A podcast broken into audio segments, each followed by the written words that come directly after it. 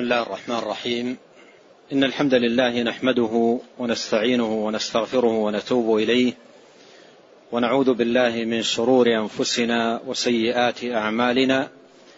من يهده الله فلا مضل له ومن يضلل فلا هادي له. وأشهد أن لا إله إلا الله وحده لا شريك له. وأشهد أن محمدا عبده ورسوله صلى الله وسلم عليه وعلى آله وأصحابه أجمعين. أما بعد فإن كتاب العقيدة الواسطية لشيخ الإسلام ابن تيمية رحمه الله تعالى كتاب نفيس للغاية في بابه. بل إنه من أحسن المختصرات الجامعة لعقيدة أهل السنة والجماعة وأنفسها. وقد اعتنى به مصنفه رحمه الله تعالى عناية دقيقة تحريرا للمسائل وايرادا للدلائل. محافظا رحمه الله تعالى في تقريراته على ألفاظ الكتاب والسنة. مراعيا بدقة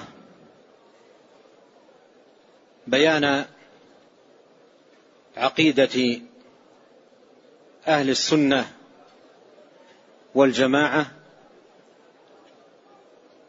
بيانا وافيا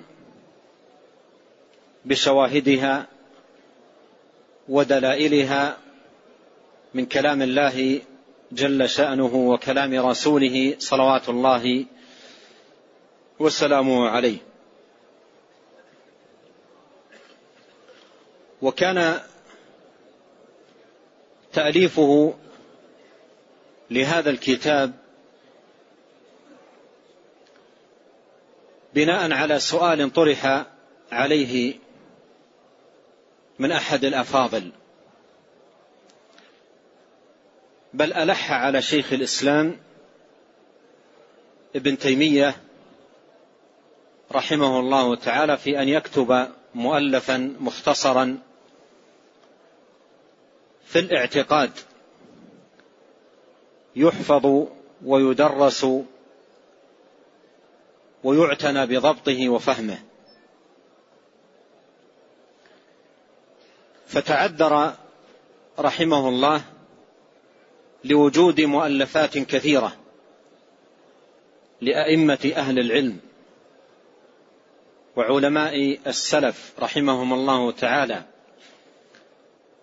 فأحال السائل على أخذ واحد من هذه المصنفات إلا أنه ألح على شيخ الإسلام رحمه الله فاستجاب فكتب وأفاد رحمه الله. وكان هذا السائل من بلدة تقع بين البصرة والكوفة متوسطة بين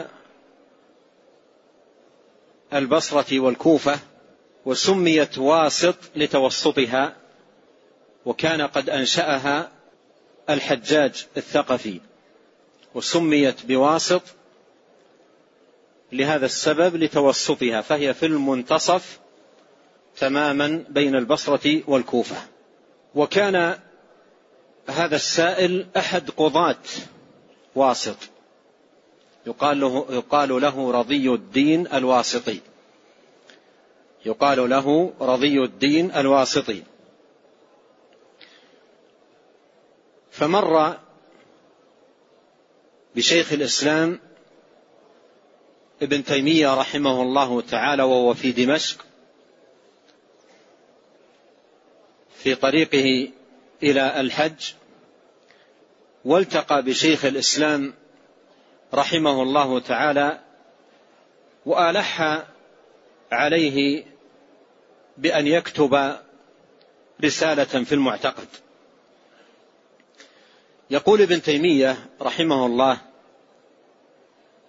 في بيان سبب تأليفه للواسطية قال هذه أي الواسطية كان سبب كتابتها أنه قدم علي من أرض واسط بعض قضاة نواحيها. شيخ يقال له رضي الدين الواسطي من أصحاب الشافعي. قدم علينا حاجا وكان من أهل الخير والدين. وشكى ما الناس فيه في تلك البلاد وفي دولة التتر من غلبة الجهل والظلم ودروس الدين والعلم. وسألني أن أكتب له عقيدة تكون عمدة له ولأهل بيته فاستعفيت من ذلك. أي طلبت منه أن يعفيني من هذا الطلب. فاستعفيت من ذلك. وقلت قد كتب الناس عقائد متعددة فخذ بعض عقائد أئمة السنة. فألح في السؤال وقال ما أحب إلا عقيدة تكتبها أنت. فكتبت له هذه العقيدة وأنا قاعد بعد العصر. فكتبت له هذه العقيدة وأنا قاعد بعد العصر.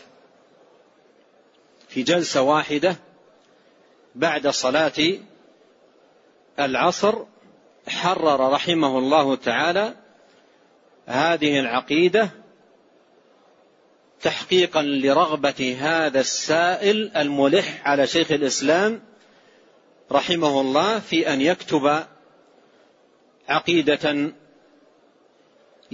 يحفظها ويعتمد يعتمدها لنفسه ولأهل بيته. قال شيخ الإسلام وأنا قائد بعد العصر وقد انتشرت بها نسخ كثيرة في مصر والعراق وغيرهما. انتشرت بها نسخ كثيرة في مصر والعراق وغيرهما. هذا النص الثمين وهو من كلام شيخ الإسلام بن تيمية رحمه الله تعالى في بيان سبب تأليفه للعقيدة الواسطية.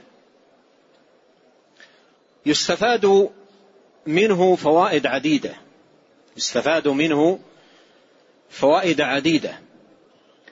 الأولى أن شيخ الإسلام ابن تيمية رحمه الله تعالى وغيره من أئمة أهل العلم والفضل والنبل عندما يكتبون التصانيف لا يكتب التصنيف لذات التصنيف. أو رغبة في التكثر في التأليف والكتابة. وإنما كانت كتاباتهم قلت أو كثرت راجعة إلى الحاجة الماسة والضرورة الملحة في زمانهم.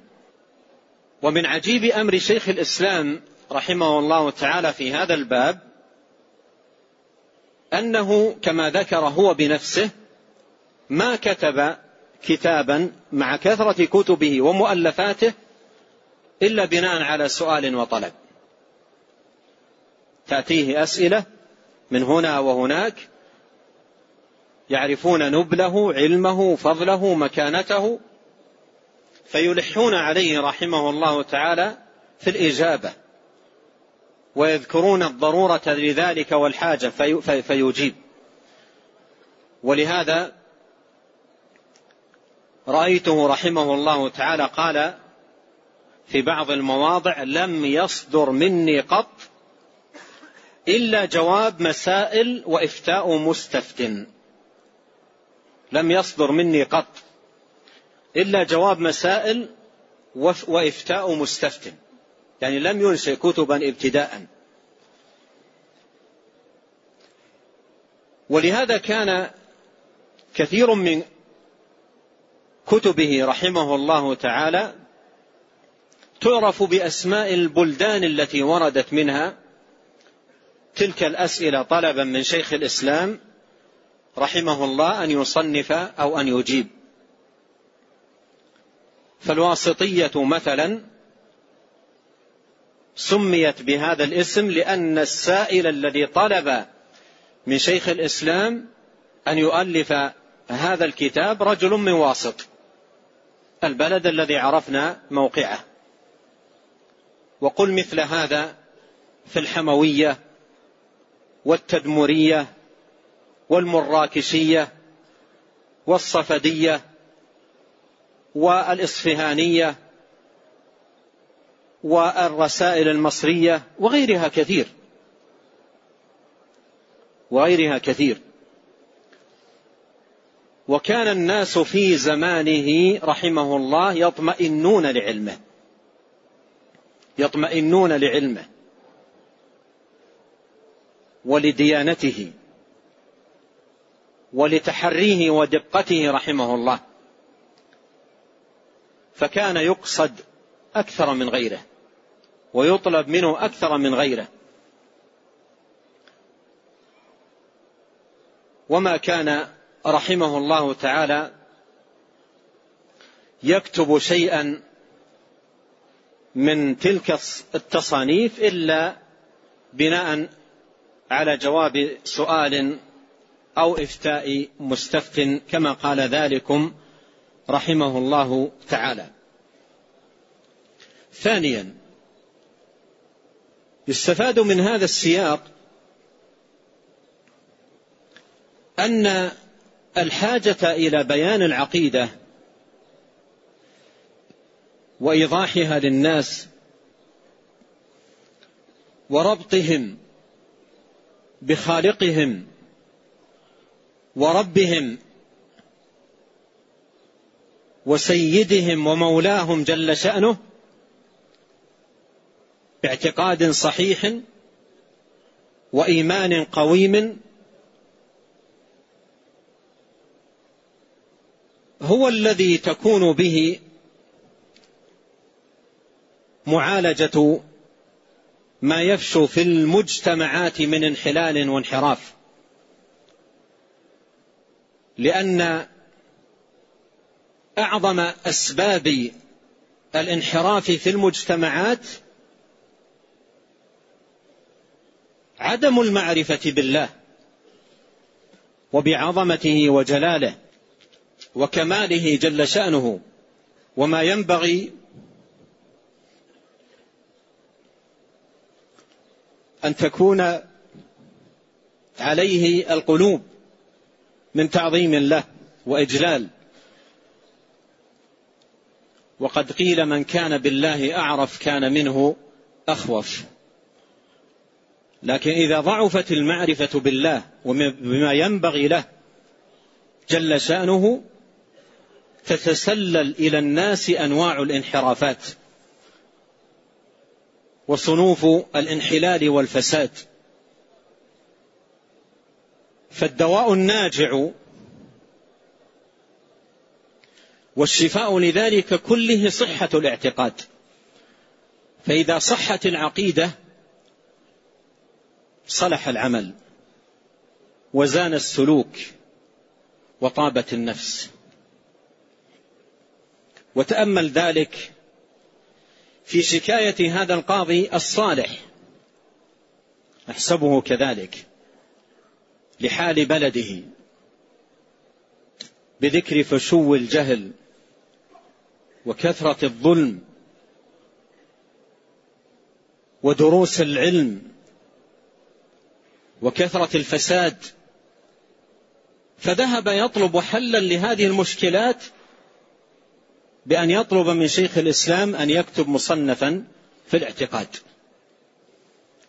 مصنفا في الاعتقاد. قال وشكى ما الناس فيه بتلك البلاد وفي دولة التتر من غلبة الجهل والظلم ودروس الدين والعلم. وأنت إذا نظرت في زماننا هذا تجد أن هذه الشكاية بعينها فاشية. وهذا الأمر المؤلم والواقع المؤسف موجودا في كثير من المجتمعات. فما أحوج الناس وما أشد ضرورتهم إلى أن يعتنوا بالعقيدة وأن يعلموا العقيدة وأن يربوا على العقيدة وأن ينشر بينهم التوحيد والإيمان وحسن الصلة بالله جل شأنه. وكان هذا القاضي الحصيف يرى أن العقيدة هي الحل وأنها هي الشفاء. ويرى إمامة شيخ الإسلام ابن تيمية رحمه الله تعالى ومكانته العظيمة فطلب منه وألح عليه حتى كتب هذا المصنف. ثالثا أهمية النية الصادقة. وصلاحها. وقد قال عليه الصلاة والسلام إنما الأعمال بالنيات وإنما لكل امرئ ما نوى. فالنية الصالحة بركة على الإنسان. بركة عظيمة جدا. وتأمل هذه البركة في سؤال هذا السائل. ونحسب أنه سأل هذا السؤال بنية صالحة ورابة مباركة وصدق مع الله تبارك وتعالى في العمل على صلاح الناس. فسأل وألح. وكتب شيخ الإسلام ابن تيمية رحمه الله تعالى هذا الكتاب في جلسة بعد العصر. ثم عمت البركة وانتشر الخير. ليس بعد زمان شيخ الإسلام بل في زمانه. ولهذا قال رحمه الله تعالى نفسه ابن تيمية قال وقد انتشرت بها نسخ كثيرة. هكذا يقول ابن تيمية. وقد انتشر بها نسخ كثيرة في مصر والعراق وغيرهما. ولم يكن في ذلك الزمان مطابع. فالرسائل تنتشر بالأيدي. يكتب يكتبها الطلاب وينسخها طلبة العلم وينشرون. فانتشرت في زمانه رحمه الله تعالى انتشارا عظيما. وهذا نستفيد منه فائدة أن طالب العلم ينبغي عليه أن يصلح نيته حتى في سؤاله لأهل العلم. حتى في سؤاله لأهل العلم. والسؤال فيه بركة كما أن الجواب فيه بركة. السؤال إذا كان من رجل ناصح من رجل صادق من رجل في قلبه رغبة ملحة في صلاح الناس وانتفاعهم وفائدتهم يبارك الله في سؤاله وينفع به في حياته وبعد مماته. وبناء على هذا السؤال كم ذكر هذا القاضي الواسطي من مرات. في زماننا هذا وقبله مترحما عليه مذكورا بالخير. ولم يعرف بمصنفات ولا مؤلفات ولا وإنما عرف بهذا السؤال. رضي الدين الواسطي رحمه الله. ثالثا مما يستفاد من هذا المتن تعظيم شيخ الإسلام ابن تيمية رحمه الله تعالى لأئمة السلف ومعرفته بأقدارهم ومكانتهم العظيمة ومنزلتهم العلية فلما طلب منه لم يتكلف كتابا وإنما قال للسائل خذ بعض عقائد أئمة السنة. خذ بعض عقائد أئمة السنة أي فيها الغنية والكفاية. فلما ألح عليه أجابه بناء على إلحاحه ليجري الله سبحانه وتعالى في ذلك خيرا عظيما وفضلا عميما. خامسا مما يستفاد من هذا النص الثمين أن طالب العلم لا ينبغي أن يتسرع في التصنيف والتأليف ولا يبادر لذلك إلا إذا رأى مقاما يقتضي ذلك وأمرا يحوج يحوج إلى ذلك. فشيخ الإسلام مع إمامته ومكانته وفضله رحمه الله تعالى لما طلب منه ابتداء استعفى. قال فاستعفيت. فاستعفيت. أي طلبت منه أن يعفو عني في هذا الطلب. ثم لما ألح عليه هذا الإلحاح بادر رحمه الله بكتابة هذه الرسالة. سادسا البركة العظيمة التي جعلها الله سبحانه وتعالى في حياة هذا الإمام رحمة الله عليه. فكم من كتاب عظيم عندما تطالعه محققا مدققا متقنا تظن أنه كتب في أيام طوال. بل ربما في شهور. ثم تفاجأ أنه كتب في قعدة وفي جلسة. وكان في هذا الباب يبهر من يعرفه. وفي هذا قصص يطول ذكرها. وهذه العقيدة الواسطية كتبها يقول في قعدة بعد العصر. مرتبة ومحررة ومتقنة ومضبوطة حتى إنه دار بينه وبين خصومه من المتكلمين مناظرة حول الواسطية حول الواسطية نفسها. بعد سنوات عديدة من تأليفها بعد سبع سنوات من تأليفها. وأخذوا يناقشونه في مسائل في الواسطية. وتحداهم رحمه الله تعالى أن يخرجوا فيها حرفا واحدا. ليس من كلام السلف. تحداهم قال حرفا واحدا وقال لهم أمهلكم ثلاث سنوات. اقرأوا هذه الواسطية ثلاث سنوات وأخرجوا حرفا واحدا ليس من كلام السلف. حرفا واحدا. قال رحمه الله تعالى وقلت مرات وقلت مرات قد أمهلت كل من خالفني في شيء منها أي العقيدة الواسطية ثلاث سنين. ثلاث سنين. فإن جاء بحرف واحد عن أحد من القرون الثلاثة التي أثنى عليها النبي صلى الله عليه وسلم حيث قال خير القرون القرن الذي بعثت فيه ثم الذين يلونهم ثم الذين يلونهم يخالف ما ذكرته فأنا راجع عن ذلك. يقول أمهلكم ثلاث سنوات. ولما استمرت المناظرات في مجالس مع شيخ الإسلام. تقرأ الواسطية. قرأت كاملة. قرأت كاملة.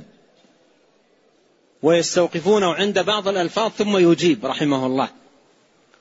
يقول الذهبي رحمه الله ثم وقع الاتفاق يعني بعد تلك المجالس من خصومه ثم وقع الاتفاق على أن هذا معتقد سلفي جيد. وقال الحافظ بن رجب رحمه الله ووقع الاتفاق على أن هذه عقيدة سنية سلفية. عقدوا مجالس بأمر السلطان لأنهم شكوه إلى السلطان وقالوا عنده عقائد منحرفة وطلبوا مناظرته. فقال رحمه الله وكان ذلك من حكمته لما قال له ماذا تعتقد ماذا تعتقد؟ لم ينشئ كلاما يقوله في ذلك المجلس. قال أنا لو أنشأت كلاما قلت لكم الآن أعتقد كذا وكذا وكذا لقال بعضهم ربما أنه أخفى شيئا أو كتم شيئا أو ورى أو نحو ذلك. ولكن نطلب عقيدة كتبتها قبل سبع سنوات. نطلب عقيدة كتبتها قبل سبع سنوات ونقرأ نقرأها. وكان هذا من حكمته وحنكته رحمه الله. يقول رحمه الله فأنا أحضر عقيدة مكتوبة من نحو سبع سنين قبل مجيء التتر إلى الشام. والمناظرة التي كانت حول الواسطية كانت في الثامن من شهر رجب من عام خمسة وسبعمائة للهجرة. خمسة وسبعمائة للهجرة. وقال أنا أحضر عقيدة كتبتها قبل سبع سنوات. إذا قلنا قبل سبع سنوات من خمسة من سبعمائة وخمسة يكون كم؟ ستمائة وثمان وتسعين. فالعقيدة الواسطية هذا يستفاد من أن ابن تيمية رحمه الله كتب العقيدة الواسطية عام 698 عام 698 كم كان عمره رحمه الله تعالى يوم ألف العقيدة الواسطية؟ وقد ولد رحمه الله عام 661 فكان عمره وقت تأليفها سبع وثلاثين سنة. سبع وثلاثين سنة. وتوفي رحمه الله عام سبعمائة وثمانية وعشرين أي قبل وفاته ألفها بثلاثين سنة. يقول رحمه الله ثم أرسلت من أحضرها. أرسلت من أحضرها. ومعها كراريس بخطي من المنزل. يعني أحضر النسخة التي كتبها بخط رحمه الله. ومعها كراريس بخط يقول ابن تيمية رحمه الله فحضرت العقيدة الواسطية. ابن تيمية نفسه يقول فحضرت العقيدة الواسطية. هذا نستفيد من أن هذا الاسم من مصنفها رحمه الله. فحضرت يقول العقيدة الواسطية. فحضرت العقيدة الواسطية. فهذا الاسم من مصنفها. ومما سماها به مصنفها رحمه الله. ووجد أيضا في بعض نسخ العقيدة الوسطية الخطية اعتقاد أهل السنة. اعتقاد أهل السنة. فهي تسمى العقيدة الواسطية وتسمى اعتقاد اعتقاد الفرقة الناجية. اعتقاد الفرقة الناجية أهل السنة والجماعة. اعتقاد الفرقة الناجية أهل السنة والجماعة. وتأمل لطيفة هنا أن العقيدة تسمى الواسطية نسبة إلى ذلك القاضي أو البلد الذي قدم منه ذلك القاضي. تسمى الواسطية. وهي عقيدة وسطية. وهي عقيدة وسطية عقيدة وسط. وهي عقيدة وسط.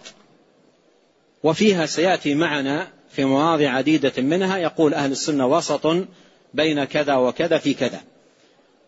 كتب فيها العقيدة الوسط. وكتبها متى؟ بعد الصلاة الوسطى صلاة العصر رحمه الله. وأيضا كتبها في وسط عمره تقريبا.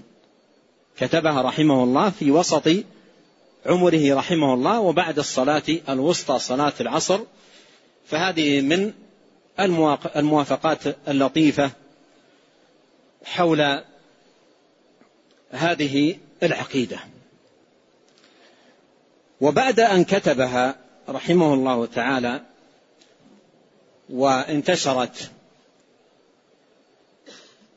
وبدأت بعض الخصومات حولها من بعض المشغبين من أهل البدع والأهواء. فبعضهم أراد أن يشغب على شيخ الإسلام. وقال له أنت صنفت اعتقاد الإمام أحمد. أنت صنفت اعتقاد الإمام أحمد. يعني في هذا الكتاب صنفت فيه اعتقاد الإمام أحمد. فماذا قال؟ اسمع كلامه الجميل فإنه نفيس للغاية. قال رحمه الله ما جمعت ما جمعت إلا عقيدة السلف الصالح جميعهم. ليس للإمام أحمد اختصاص بهذا. ليس للإمام أحمد اختصاص بهذا. الذي جمعته هذا اعتقاد جميع السلف. ليس الإمام أحمد اختصاص بهذا. والإمام أحمد يقول ابن تيمية والإمام أحمد إنما هو مبلغ العلم الذي جاء به النبي صلى الله عليه وسلم. الإمام أحمد إنما هو مبلغ العلم الذي جاء به النبي صلى الله عليه وسلم. ولو قال يقول ابن تيمية ولو قال أحمد من تلقاء نفسه ما لم يجئ به الرسول صلى الله عليه وسلم لم نقبله. هكذا يقول رحمه الله. يقول ولو قال أحمد من تلقاء نفسه ما لم يجئ به الرسول صلى الله عليه وسلم لم نقبله قال رحمه الله وهذه عقيدة محمد صلى الله عليه وسلم. قال وهذه يعني الواسطية عقيدة محمد صلى الله عليه وسلم. والإمام أحمد والشافعي ومالك وغيرهم من أئمة السلف رحم الله الجميع كلهم كانت مهمتهم في هذا الباب إبلاغ هذا الخير وإيصاله للآخرين. ولسان حالهم يقول هذا ما أداه إلينا من قبلنا من أئمة العلم والفضل ونحن نؤديه لكم كما بلغنا. فلهم النصيب الوافر والحظ العظيم من قول النبي عليه الصلاة والسلام نضر الله امرأ سمع مقالتي فوعاها فحفظها فأداها كما سمعها. وعندما يقال في المتون المؤلفة في الاعتقاد عقيدة أحمد أو عقيدة الشافعي أو عقيدة الطحاوي أو عقيدة ابن أبي زيد القيرواني أو عقيدة ابن تيمية هذه الإضافة لا حرج فيها لا حرج فيها. لأمرين. الأول باعتبار أنه جمع جمع مسائلها وبسط دلائلها. فتقال عقيدة فلان باعتبار الجمع والترتيب والتصنيف والتبويب وإلى آخره. ويقال عقيدته لأن هذه العقيدة التي حررها هي التي يدين الله سبحانه وتعالى بها. هي التي يدين الله سبحانه وتعالى بها. وفرق ما بين ما كتبه أئمة السلف في الاعتقاد وغيرهم أن أئمة السلف لا يتكلفون شيئا من قبل أنفسهم ولا ينشئون شيئا من قبل أنفسهم. كما قال عبد الله بن مسعود رضي الله عنه قال إنا نقتدي ولا نبتدي ونتبع ولا نبتدع ولن نضل ما تمسكنا بالأثر. فهذا هو نهج أئمة السلف. وهذه جادتهم رحمهم الله ورضي عنهم. بينما من سواهم أهل تكلف وتخرص وخوض في كلام باطل وفلسفة زائفة وعقليات وتخرصات وظنون وأوهام وكم كتب في الاعتقاد من ركام باطل وضلال بين أنشأه المتخرصون وكتبه المتكلفون. والعلامة الواضحة والفرقان البين بين أئمة السلف ومن سواهم في الاعتقاد أن صاحب السنة عندما يثبت العقيدة يقول نعتقد كذا لقول الله تعالى كذا ونعتقد كذا لقول رسول الله صلى الله عليه وسلم كذا. فالاعتقاد ليس لهم أي من جهة الإنشاء. لا ينشئ أحدا منهم اعتقادا من قبل نفسه.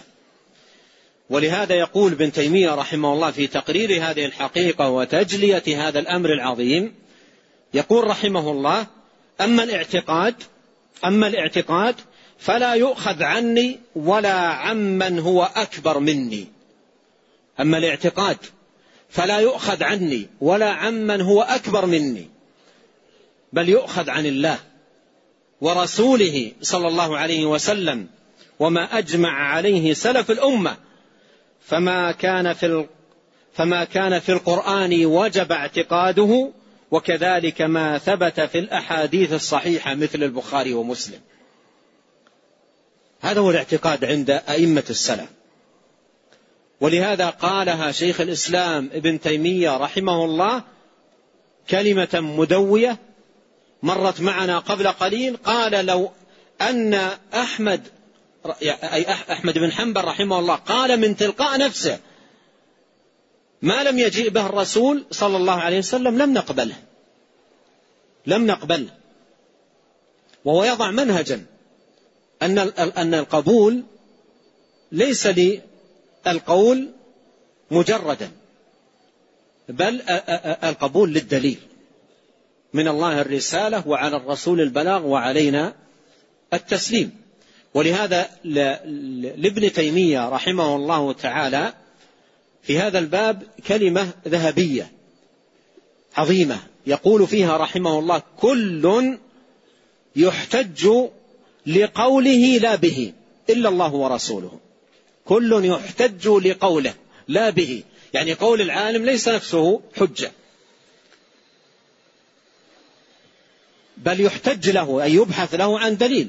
فإن وجد الدليل قبل وإن لم يوجد الدليل لم يقبل. كل يحتج لقوله لا به إلا الله ورسوله. وكثيرا ما كان يقول من فارق الدليل ضل السبيل. ولا دليل إلا بما جاء به الرسول صلى الله عليه وسلم. وهذا الكلام بسطته بعض الشيء ردا على فرية ظالمة وكلمة باغية يقولها بعض ضلال أهل الأهواء. في نسبة من يعتني بعقيدة السلف الصالح سواء تلقيا لها من كتاب الواسطية لابن تيمية أو غيره من كتب أئمة السلف يرمونه بأنه تيمي أو أنه وهابي أو إلى غير ذلك من ألقاب التي يقصدون بها الشناعة على أهل الحق. ولو أمعنوا النظر وتأملوا في حقيقة الأمر لوجدوا أن هذا المعتقد الذي حرره شيخ الإسلام ابن تيمية رحمه الله في هذا الكتاب أو في غيره من كتبه. ليس شيئا كما بين هو رحمه الله أنشأه من قبل نفسه أو تكلفه. وها هو رحمه الله يصرح قائلا الاعتقاد ليس لي ولا لمن هو أكبر مني الاعتقاد لله. يعني لا يؤخذ إلا عن الله وعن رسوله عليه الصلاة والسلام الذي لا ينطق عن الهوى إن هو إلا وحي يوحى.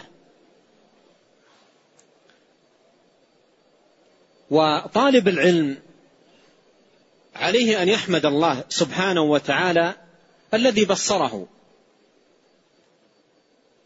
بقبول الهدى وارتياح نفسه له واطمئنان قلبه إليه. وإلا كم من أناس غشيتهم ظلمة البدعة. فأصبحوا يستوحشون من الحق الصراح والعذب الزلال فلا يصغي إليه. حتى وإن ذكرت الدلائل وأوردت الحجج والبراهين. وقد حدثني قديما أحد الطلاب لما تيسر له القدوم إلى هذه الديار المباركة لدراسة العلم قال اجتمع بي جملة من مشايخنا وحذروني تحذيرا شديدا. وقالوا لي انتبه. وقالوا لي احذرهم أن يخدعوك فإنهم في كل شيء يتكلمون يقولون قال الله قال الرسول. انتبه أن يخدعوك. أي شيء يتكلمون يقولون قال الله قال الرسول صلى الله عليه وسلم. فانتبه أن تنخدع. يقول فلما جئت أسمع الآية وأسمع الحديث وأقول جزاهم الله خيرا. نبهوني. وإلا يعني أكاد أنخدع. إلى أن شرح الله سبحانه وتعالى صدره للحق وأزال عنه هذه الغشاوة لا تسمعوا لهذا القرآن والغوا فيه. أزال الله عنه هذه الغشاوة فأخذ يستمع إلى الآيات ويستمع إلى الأحاديث حتى أكرمه الله سبحانه وتعالى بفهم هذا المعتقد العظيم المبارك المتلقى من كتاب الله جل شأنه ومن سنة رسوله الكريم صلوات الله وسلامه وبركاته عليه. هذه مقدمة بين يدي دراسة هذا الكتاب المبارك كتاب العقيدة الواسطية لشيخ الإسلام ابن تيمية رحمه الله تعالى ولعلنا نكتفي بها يومنا هذا ونبدأ في متن العقيدة الواسطية من درسنا القادم في لقاء الغد بإذن الله سبحانه وتعالى. ونسأل الله عز وجل أن ينفعنا أجمعين بما علمنا وأن يعلمنا ما ينفعنا وأن يزيدنا جميعا علما وهدى وأن يصلح لنا شأننا كله وأن لا يكلنا إلى أنفسنا طرفة عين. وأن يغفر لنا ولوالدينا ولمشايخنا وللمسلمين والمسلمات والمؤمنين والمؤمنات الأحياء منهم والأموات وصلى الله وسلم على عبده ورسوله نبينا محمد وآله وصحبه أجمعين. نعم.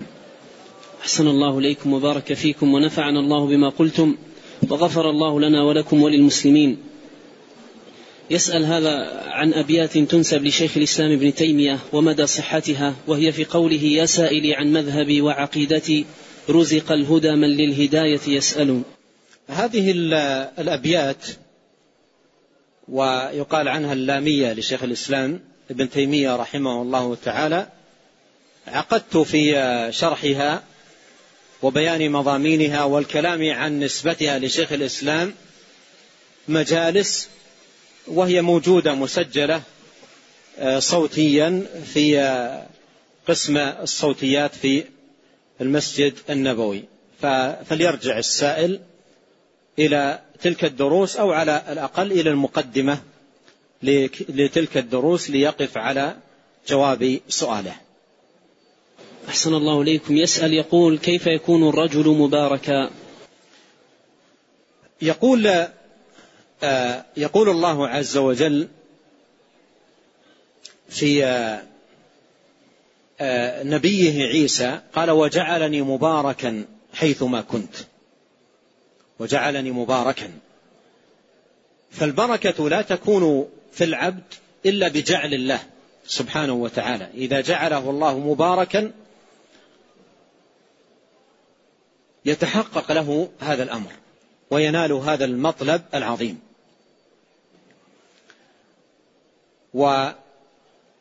والبركة منة الله سبحانه وتعالى وفضله جل شأنه على من شاء من عباده. قد قال عز وجل بل الله يزكي من يشاء وقال تعالى ولولا فضل الله عليكم ورحمته ما زكى منكم من أحد أبدا ولكن الله يزكي من يشاء والبركة تعني الثبات على الحق والزيادة فيه. هذا معناها تعني الثبات على الحق والزيادة فيه. وهذا المطلب الجليل. ليتحقق للعبد يحتاج إلى أمور. منها اللجوء الصادق إلى الله سبحانه وتعالى بالسؤال والدعاء والطلب والإلحاح على الله. ومن الدعوات النافعة في هذا المقام اللهم آت نفسي تقواها وزكها أنت خير من زكاها أنت وليها ومولاها. وهو في صحيح مسلم. ونحوه من الدعوات العظيمة. مثله أيضا اللهم إني أسألك الثبات في الأمر والعزيمة على الرشد. قاله النبي عليه الصلاة والسلام في دعوة عظيمة مباركة قالها لشداد بن أوس قال يا شداد إذا اكتنز الناس الدرهم والدينار فاكتنز هذه الدعوات. وبدأها بقوله اللهم إني أسألك الثبات في الأمر والعزيمة على الرشد. وأسألك قلبا سليما ولسانا صادقا. وأسألك شكر نعمتك وحسن عبادتك. وأسألك من خير ما تعلم وأعوذ بك من شر ما تعلم وأستغفرك مما تعلم إنك أنت علام الغيوب. الأمر الثاني أن يبذل السبب أن يبذل السبب في نيل البركة وتحصيلها بحفظ وقته ومجاهدة نفسه. وقد قال الله تعالى والذين جاهدوا فينا لنهدينهم سبلنا وإن الله لمع المحسنين. وفي هذا الباب رسالة عظيمة ومؤلف نفيس للعلامة ابن القيم رحمه الله تعالى مطبوع بعنوان رسالة ابن القيم لأحد إخوانه. رسالة ابن القيم لأحد إخوانه. وأيضا يسر الله عز وجل في وقت مضى عقد مجالس في مدارسة هذه الرسالة لشيخ الإسلام ابن تيمية رحمه الله تعالى وهي محفوظة في آه، تسجيل صوتي. نعم. أحسن الله إليكم وبارك فيكم. يسأل عن مناظرة شيخ الإسلام ابن تيمية. أين يجدها؟ مناظرة شيخ الإسلام ابن تيمية ذكر تفاصيلها. شيخ الإسلام بناء على طلب أيضا. بناء على طلب طلب منه أن يذكر تفاصيل المناظرة التي دارت بينه وبين خصومه فبناء على الطلب كتب ذلك رحمه الله وما كتبه موجود في المجلد الثالث من مجموع فتاواه. المجلد الثالث من مجموع فتاواه. وأنصح كثيرا من يدرس الواسطية أو يدرسها أن يقرأ المناظرة التي دارت مع شيخ الإسلام ابن تيمية رحمه الله حولها. لأن في مراجعة آه، تلك المناظرة التي دارت حول العقيدة الواسطية فائدة عظيمة جدا في تحرير الألفاظ وأيضا فهم كلام شيخ الإسلام وإزالة تشغيب مشغب أو قول مبطل. نعم. أحسن الله إليكم. يقول لماذا لقب ابن تيمية رحمه الله تعالى بشيخ الإسلام؟ لقب بهذا اللقب لإمامته لإمامته رحمه الله تعالى ومكانته العظمى ومنزلته العلية.